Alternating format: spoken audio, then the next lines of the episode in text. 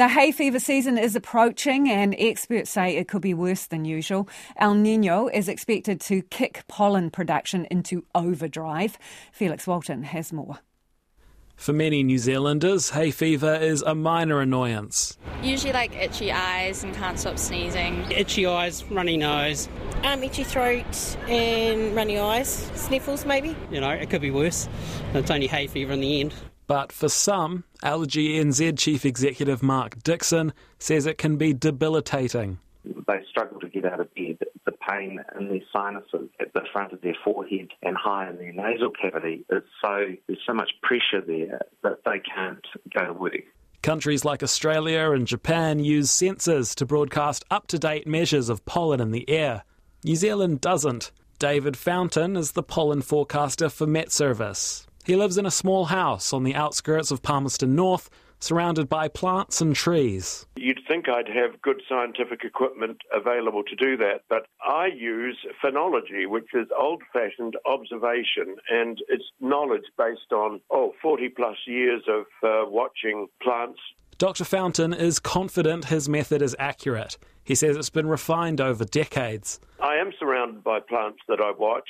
Pine is a good example of, of what I can predict. Pine started uh, here where I am at the very end of July. I could see this visually. Uh, up north, it was a, a, week or so earlier, and down south, uh, I've got people down there who report to me.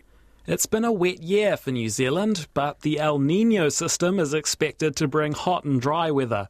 Dr. Fountain expects the change in temperature to jump-start the pollen season. The El Nino situation, warmer and drier in the east and some a lot of wind will bring an enhanced pollen season. It's likely to be accelerated and higher.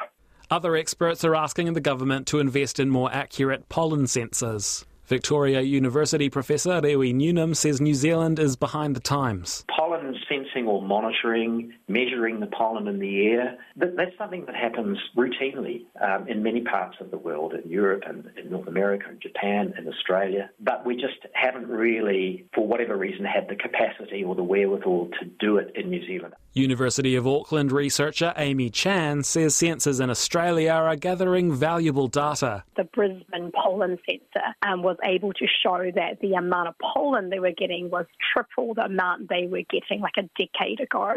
So that is some of the data that we would want to know for New Zealand.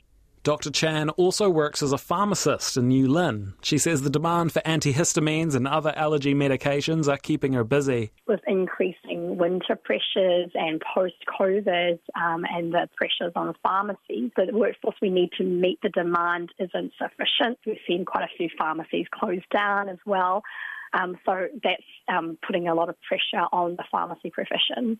Amy Chan says hay fever sufferers should start taking medication early to boost their protection. She also recommends wearing a mask outdoors to block pollen and other allergens.